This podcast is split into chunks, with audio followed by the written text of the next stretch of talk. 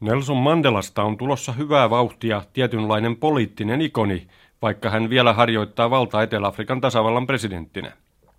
Mandelan pitkäaikaisesta vankilasta Robben Islandilla Kapkaupungin edustalla on tullut jo suosittu turistikohde. Mandela esitti jonkinlaisen poliittisen testamenttinsa esiintyessään juhlapuhujana ANCn viime joulukuussa Mafikengissä pitämässä 50-vuotisjuhlassa. Mandela käsitteli pitkän puheensa alkupuolella useita Etelä-Afrikan sisäiseen kehitykseen liittyviä ongelmia. Hän korosti tuoreen demokratian vakauttamista. Ponnisteluja oli lisättävä vuonna 1994 omaksutun kansallisen jälleenrakennus- ja kehitysohjelman toteuttamiseksi.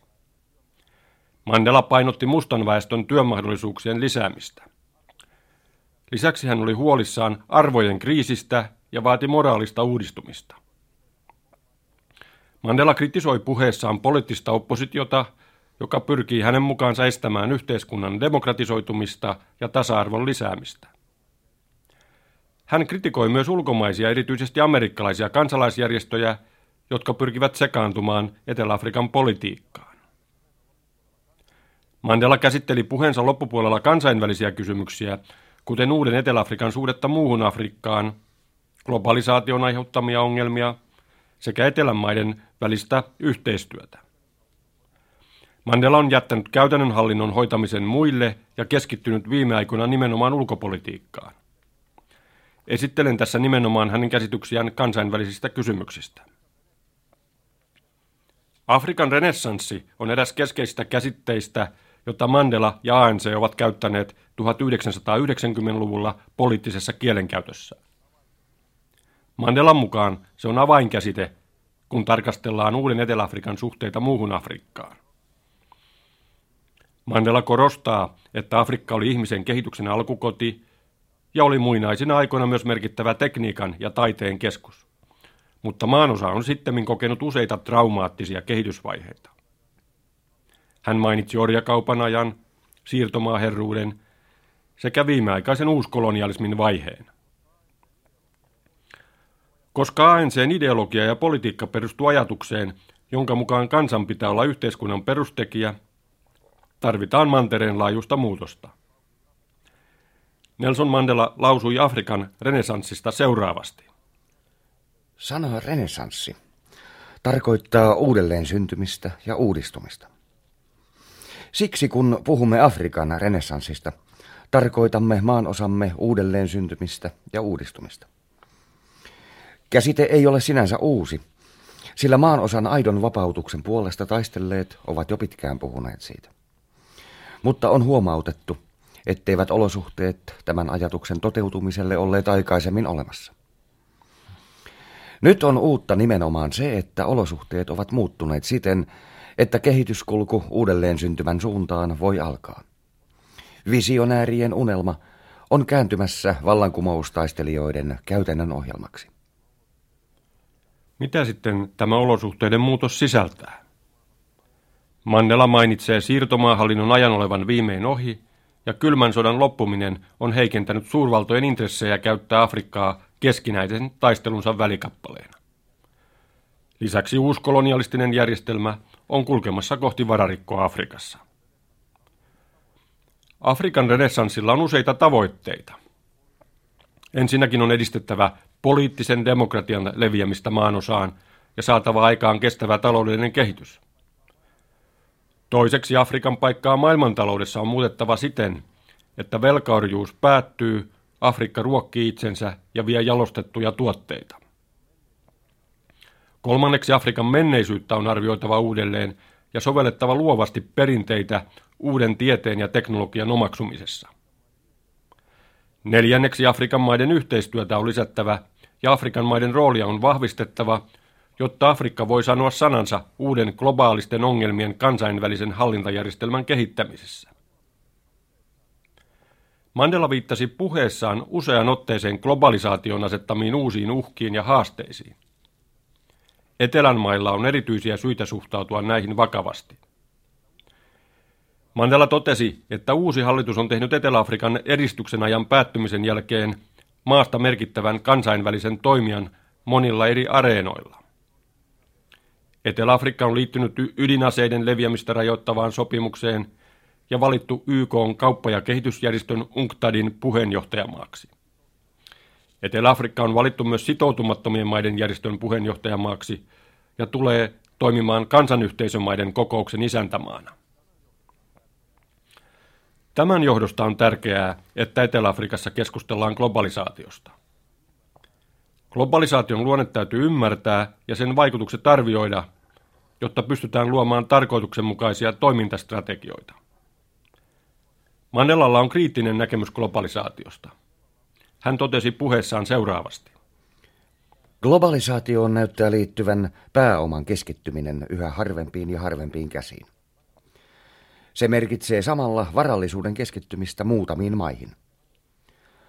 Varallisuuden ja tulotason kuilu laajenee maiden välillä ja sisällä. Mannelan mukaan vallitseva globalisaatiokehitys vaikuttaa kielteisesti kansalliseen suverenisuuteen.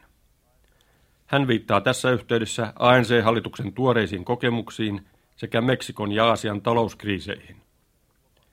Varsinkin vapaasti toimivat globaalit rahoitusmarkkinat aiheuttavat lukuisia ongelmia.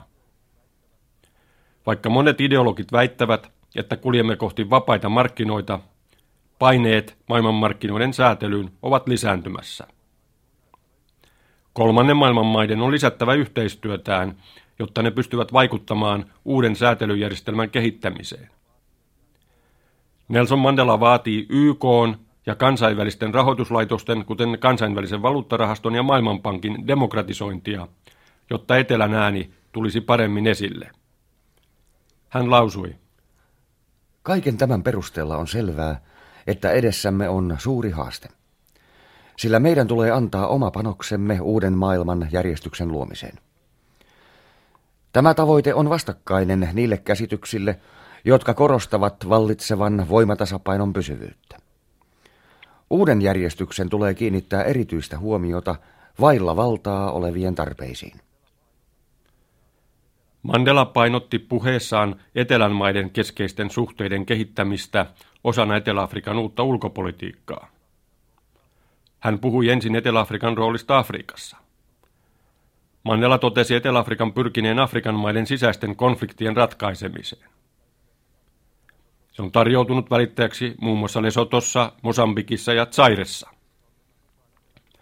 Etelä-Afrikka on mennyt mukaan Eteläisen Afrikan alueelliseen yhteistyöhön toimimalla muun muassa Sadekin puheenjohtajamaana.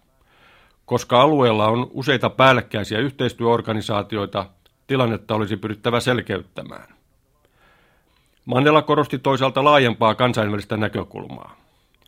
Etelä-Afrikan on katsottava kaikkiin ilmansuuntiin, missä on etelän maita maailmankartalla. Hän totesi puheessaan seuraavasti. Toinen tärkeä ulkopolitiikkamme peruslähtökohta on vahvojen etelän maiden keskeisten suhteiden rakentaminen. Tällä kentällä on olemassa suuria mahdollisuuksia kaikilla inhimillisen toiminnan aloilla. Meidän tulee identifioida erityiset yhteistyöalat yhteistyössä Aasian, latinalaisen Amerikan ja Lähi-idän tärkeimpien maiden kanssa. Tämän jälkeen voimme sopia näille aloille yhteiset toimintaohjelmat.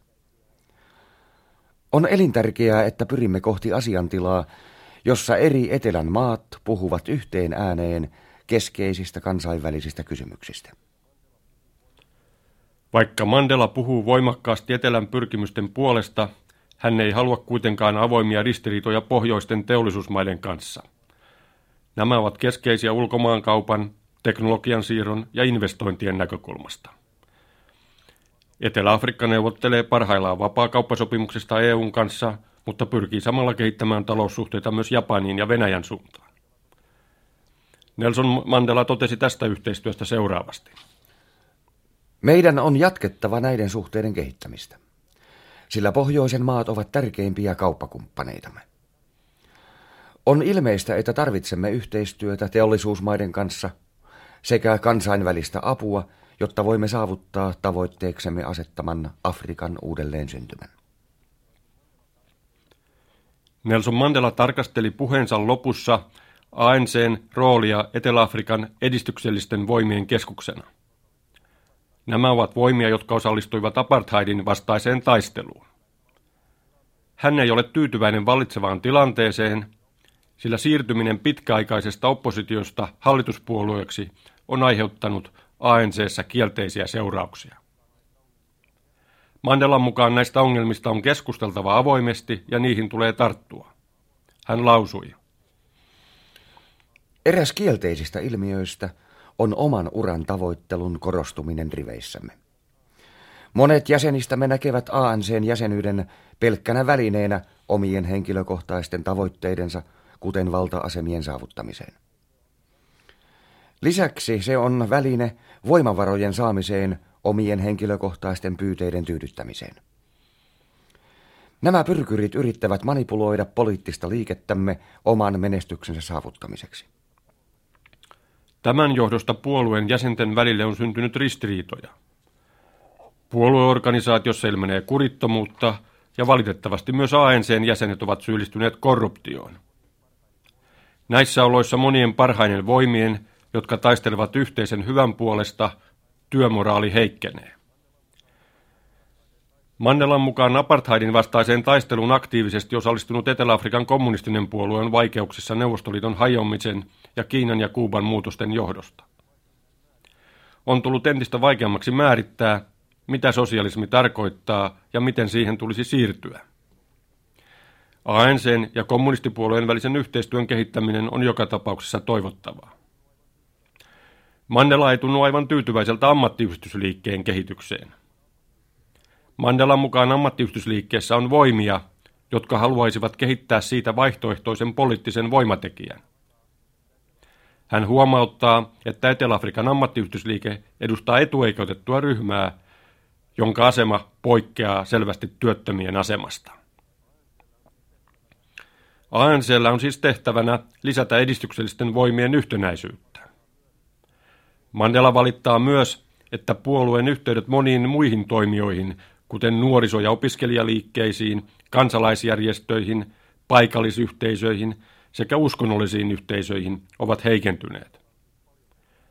Puolueella on siis paljon tekemistä kannatuksen ylläpitämisessä. Mandela puhui tästä seuraavasti. Tätä tavoitetta ei voi saavuttaa olemassa olevien tiedotusvälineiden välityksellä, sillä ne palvelevat pääasiassa poliittista oppositiota. Meidän täytyy siis kehittää omaa tiedotusorganisaatiotamme. On jaettava lehtisiä ovelta ovelle ja paikallisten jäsenien on keskusteltava omilla paikkakunnillaan näistä kysymyksistä. Nelson Mandela ei siedä, että Yhdysvallat arvostelee hänen ulkopolitiikkaansa. Hän on kehittänyt suhteita muun muassa Libyaan ja Kuubaan, jotka tukivat aikanaan ANCtä järjestön vaikeina vuosina.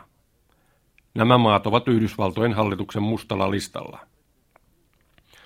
Kun presidentti Clinton vieraili Etelä-Afrikan tasavallassa viime maaliskuussa, hänen päämääränsä oli tehdä tästä Saharan eteläpuolisen Afrikan taloudellisesti vahvimmasta maasta erityinen yhteistyökumppani Afrikan mantereella. Clintonin Afrikan kehittämisohjelman perustana oli talouden liberalisointiin perustuva kauppasuhteiden kehittäminen. Presidentti Mandela teki selvän pesäeron korostamalla jälleen itsenäisyyttään suhteessa Yhdysvaltoihin. Hän kritikoi presidentti Clintonin hallinnon Irakin politiikkaa. Lisäksi hän ilmoitti Afrikan tarvitsevan kaupan lisäksi myös taloudellista apua. Etelä-Afrikka ei ollut myöskään valmis liberalisoimaan kansantalouttaan amerikkalaisten toiveiden mukaan.